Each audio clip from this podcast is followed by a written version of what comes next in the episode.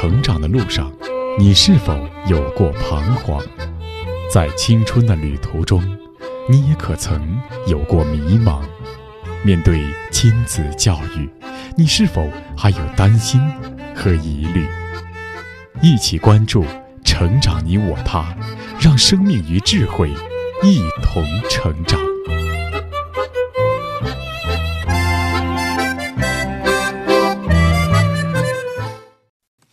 愿生命与智慧一同成长。海内外的各位听友，大家好，欢迎来到《成长你我他》，我是您的朋友钟庆。听众朋友，科技的迅猛发展是现代社会的重要特征，所以中国以前有一句谚语叫“学好数理化，走遍天下都不怕”。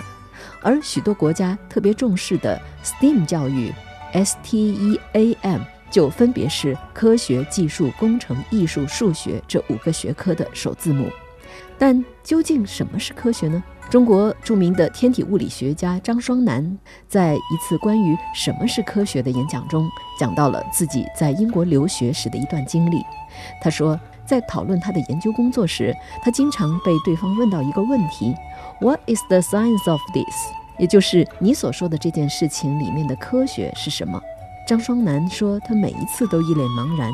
他说：“我知道什么是物理，什么是化学，什么是天文，什么是生物，但我好像不知道什么是科学。”为此，张双南指出，我们在重视科学素质的培养时，关键是要培养科学的精神，也就是一种刨根问底的追问。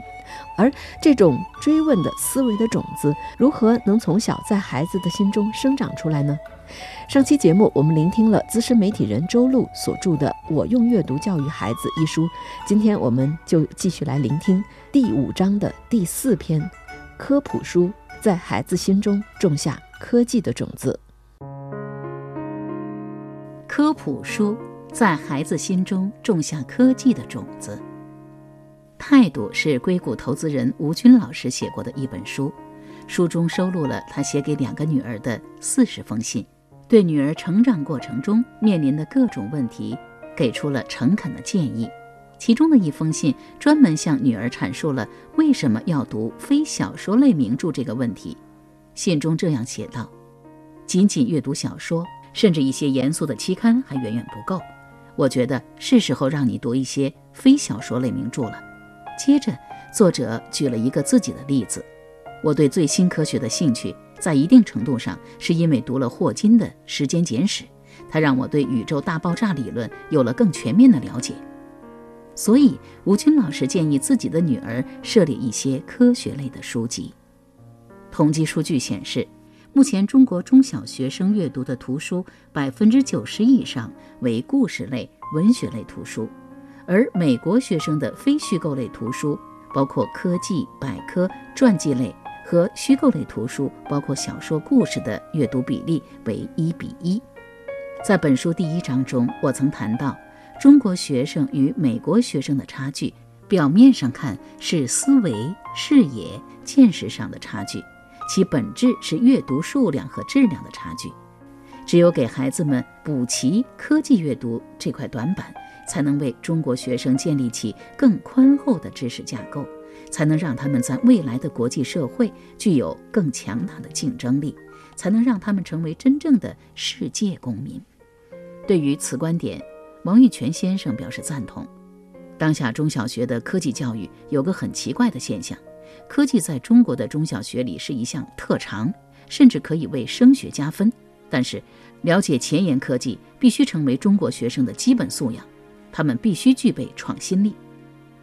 王玉泉是全球风口的作者，得到 APP 上拥有九万付费订阅用户的全球科技趋势洞察专栏全球创新二百六十讲的主讲人，海银资本的创始合伙人。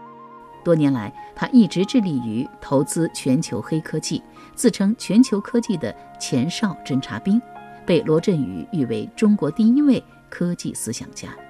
作为一名父亲。王玉泉一直提倡要让孩子们尽早接触世界级的前沿科技，不仅要让他们阅读相关科技图书和科技新闻，还要体验最新的科技产品，与全球顶级的极客和科学家互动交流，让他们从小养成前瞻性的视野和思维习惯，以及多元化的世界观。用钢铁侠的故事点燃兴趣。曾经年少的我们，是否都有过这样一个夜晚，在晴朗无云、空旷广漠的室外，我们抬起头，突然看见满天星斗，银河闪耀，很多奇妙的想法如流星般划过心底，深邃无边的宇宙激发起我们无限的想象。但是很遗憾，今天的孩子因为空气污染，因为城市的拥挤。因为信息技术的便利，似乎只能看见那个手掌里的世界，好像宇宙再大，也不过就是在手中的屏幕里。事实上，今天的世界正在进入大航天时代。二零一八年二月七日，SpaceX，也就是太空探索技术公司的重型猎鹰可回收型火箭成功发射，带着炫酷的特斯拉电动跑车奔向宇宙深处。随着 SpaceX 爆发性的影响力和私人航天的普及，越来越多的人开始关注航天航空领域。人类文明对于宇航的探索正在进入新时代。除了 SpaceX，美国很多研究机构、科技公司都在研究关注私人航天领域。例如，亚马逊创始人投资了蓝色起源太空商业公司，太空酒店毕格罗宇航已经开始布局。大名鼎鼎的维珍公司也投资了维珍银河公司，以探索未来的太空商业模式。越来越多的科技公司不再满足于低头看世界，而是仰望未知的世界。孩子们需要知道如何更好地理解我们头上的璀璨星空，如何跟上勇敢探索者的步伐。航天是最让人兴奋的东西。美国二十世纪六十年代的登月激励了一代人去投身科技，探索宇宙是很崇高的事情，正等待中国的孩子们去做。而对航天事业的兴趣爱好是可以被激励出来的，是可以被培养的。王玉泉说，他给孩子推荐了一本书《硅谷钢铁侠埃隆·马斯克的冒险人生》。这本书主要讲述了硅谷明星创业者埃隆·马斯克的传奇故事。他是一个现实版的钢铁侠，亲手把 SpaceX 的火箭送上了太空。他是一个相信自己能够改变世界的科技狂热者，也是一个会焦虑、会迷茫的普通人。在这本书里，我们将看到他怎样以一己之力创办了四家顶尖科技公司，并且在一次次失败中重整旗鼓，东山再起。而他推荐这本书的理由是，埃隆·马斯克的四次创业，一次是网络支付，一次是宇航火箭，一次是电动汽车，一次是太阳能光伏产业。这四个领域都是当前最前沿，也是最受关注的科技领域。这本书展示了这些领域的全貌，同时也讲述了马斯克怎样在完全不被他人看好的情况下，一步步走出一条全新的路。这无疑会激起孩子们对于前沿科技的兴趣，对于创新的憧憬与渴望。也许几十年后，他们就会成为下一个改变世界的人。在这本书中，孩子们可以重点阅读埃隆·马斯克如何造火箭的故事。马斯克从小就喜欢仰望星空，长大后一直觉得他活着的使命就是拯救人类。他相信地球总有一天会面临大灭绝。而人类想要延续下去，就只能走出去，比如移民火星。所以，当他靠巨头收购自己的第一家公司 PayPal 赚了第一桶金后，终于向从小就无限向往的太空领域进军了。可无论是具有基本常识的成年人，还是行业专家，无不认为发射火箭是国家的专利，是只有依靠国家力量才可以完成的大事业。马斯克希望他的尝试能让现在的人们重新找回对太空的兴趣，以及消失已久的探索精神。他希望能有更多人投入这项事业中。然而，马斯克的火箭发射事业一开始就面临着各种困难，实际过程中的技术问题、越来越难以承受的高额成本，以及四面八方的负面舆论，都让马斯克走得异常艰难。他的火箭发射前后共经历了三次失败。第一次发射后第二十五秒，火箭发动机失火，失控落到了地面。第二次发射五分钟后，火箭爆炸了。第三次发射时，一级火箭和二级火箭撞到了一起。第三次失败，距离马斯克最初的目标已经过去了五年，创业资金就快要花光了，员工的信心也在一次次失败中被消耗殆尽。然而，马斯克力挺下去，他在公众面前表示，SpaceX 计划用另一枚火箭尝试第四次发射，第五次发射也在紧密计划中。终于，二零零八年九月，SpaceX 的第四次发射成功了。马斯克的坚持和持续不断的投入，终于得到了回报。给孩子们讲这个故事，除了想激发他们对于探索太空的兴趣，还想告诉他们，面对重重困难，马斯克从来没有畏惧不前，而是不断总结经验与教训，再次投入全部精力去完成那些看似毫无可能的任务。只有坚韧不拔，才有可能拥抱成功。像马斯克这样的故事，在人类科技发展史上数不胜数。就像居里夫人发现镭，爱迪生发明电灯等等，都是经过无数的失败、锲而不舍的探索，才终有成果。所以，任何巨大的成功，都是从小小的一点一滴的基础开始的。而前人的经验积累，则是我们不断能够进步的基础。正如牛顿所说：“如果我看得比别人更远。”是因为我站在巨人的肩膀上，先辈的探索不仅可以带给我们经验上的基础，更可以为我们开辟前进的方向提供新的灵感，为他们开启智能时代的大门。我们生活在一个飞速发展的社会，如果我们的孩子不知道目前科技的变化、未来发展的走向，今后他们的路走起来会异常迷茫和艰难。对于目前炙手可热的大数据、人工智能等，每个孩子都应该有基本的了解。所以，我向大一点的孩子推荐《智能时代》这本书。《智能时代》的作者是吴军博士，他是著名的搜索专家、硅谷风险投资人。在这本书中，吴军博士主要讲了大数据和人工智能如何改变我们的生活，那些在过去被认为非常难以解决的问题。会因大数据和人工智能的使用而迎刃而解，比如解决癌症个性化治疗的难题。吴军博士站在科技发展的最前端，看到科技是如何影响商业、如何改变未来的，所以他用深入浅出的语言告诉孩子们，在不远的未来，依靠科技的力量，我们的社会将变成什么模样。孩子们会发现，科技原来如此有趣。孩子在阅读这本书时，会搞明白智能时代的基本原理，拥有放眼未来的视野。在第一台计算机被发明时，科学家已经开始考虑如何让机器拥有人的智能。直到大数据时代来临，这个问题才得以彻底解决。书中举了大量的例子，大数据已经从方方面面影响了我们的生活，未来还将影响更多。孩子们阅读这本书，会对智能时代有一个大致的了解，能够更加从容地走向未来。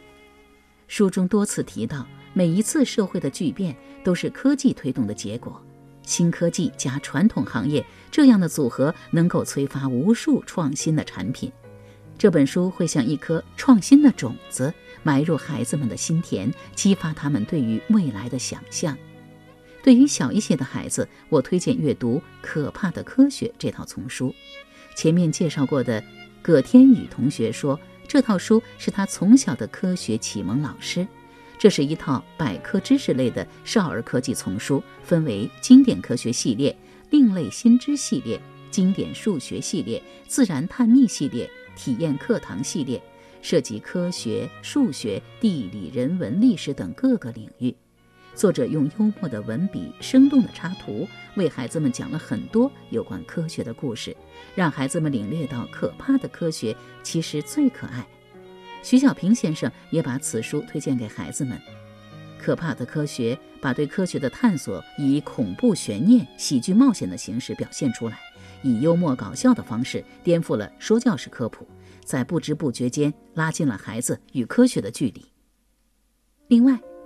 美国国家地理少儿版神奇的校车系列丛书都是非常好的科普图书。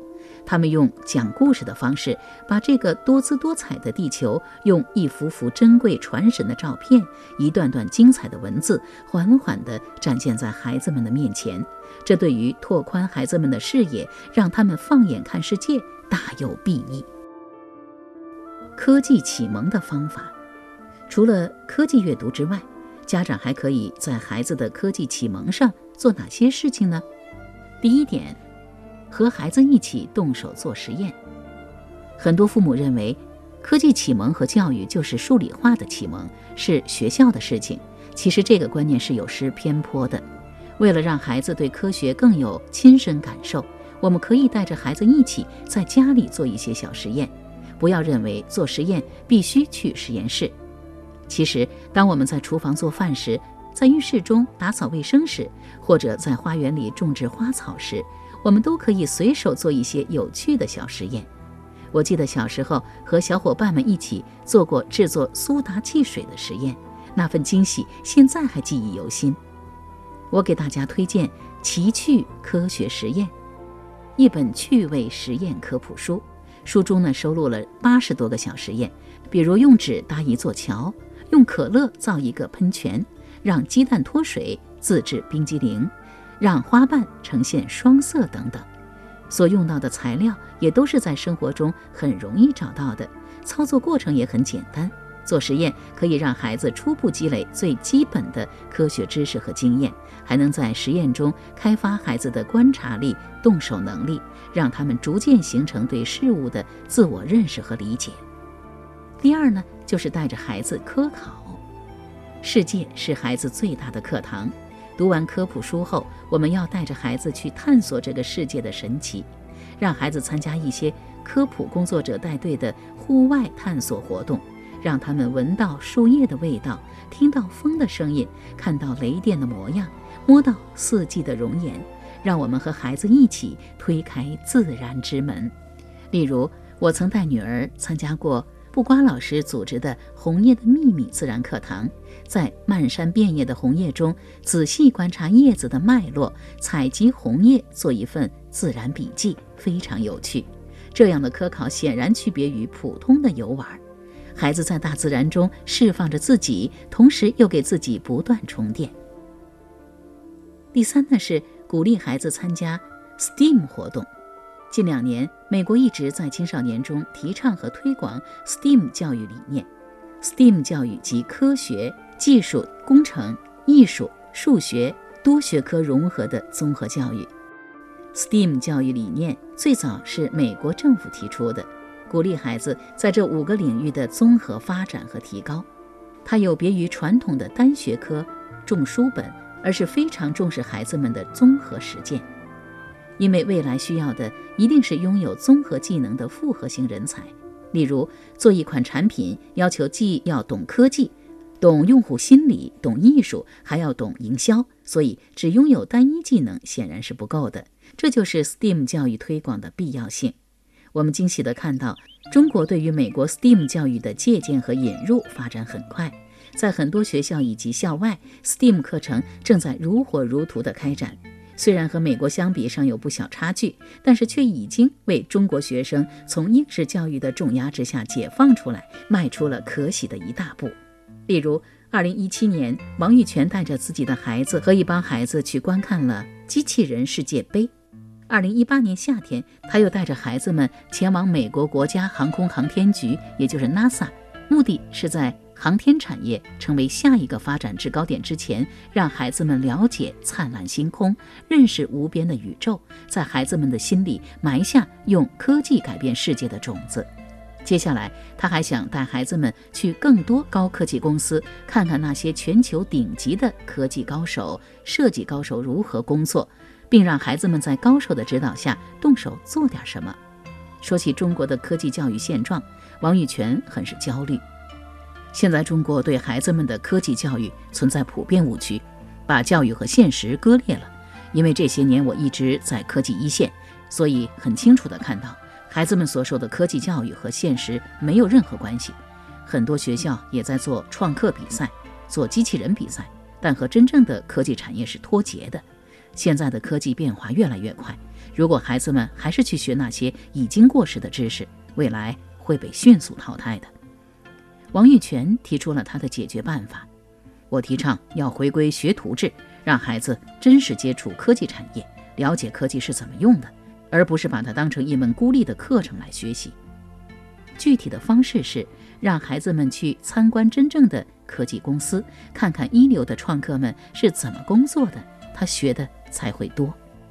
王玉泉说：“不能把孩子当孩子，现在很多孩子懂得比家长多，比老师多。”他们的视野和见识已经超出了我们的想象，所以就应该让他们接触最真实的东西，给他们配备更多的资源。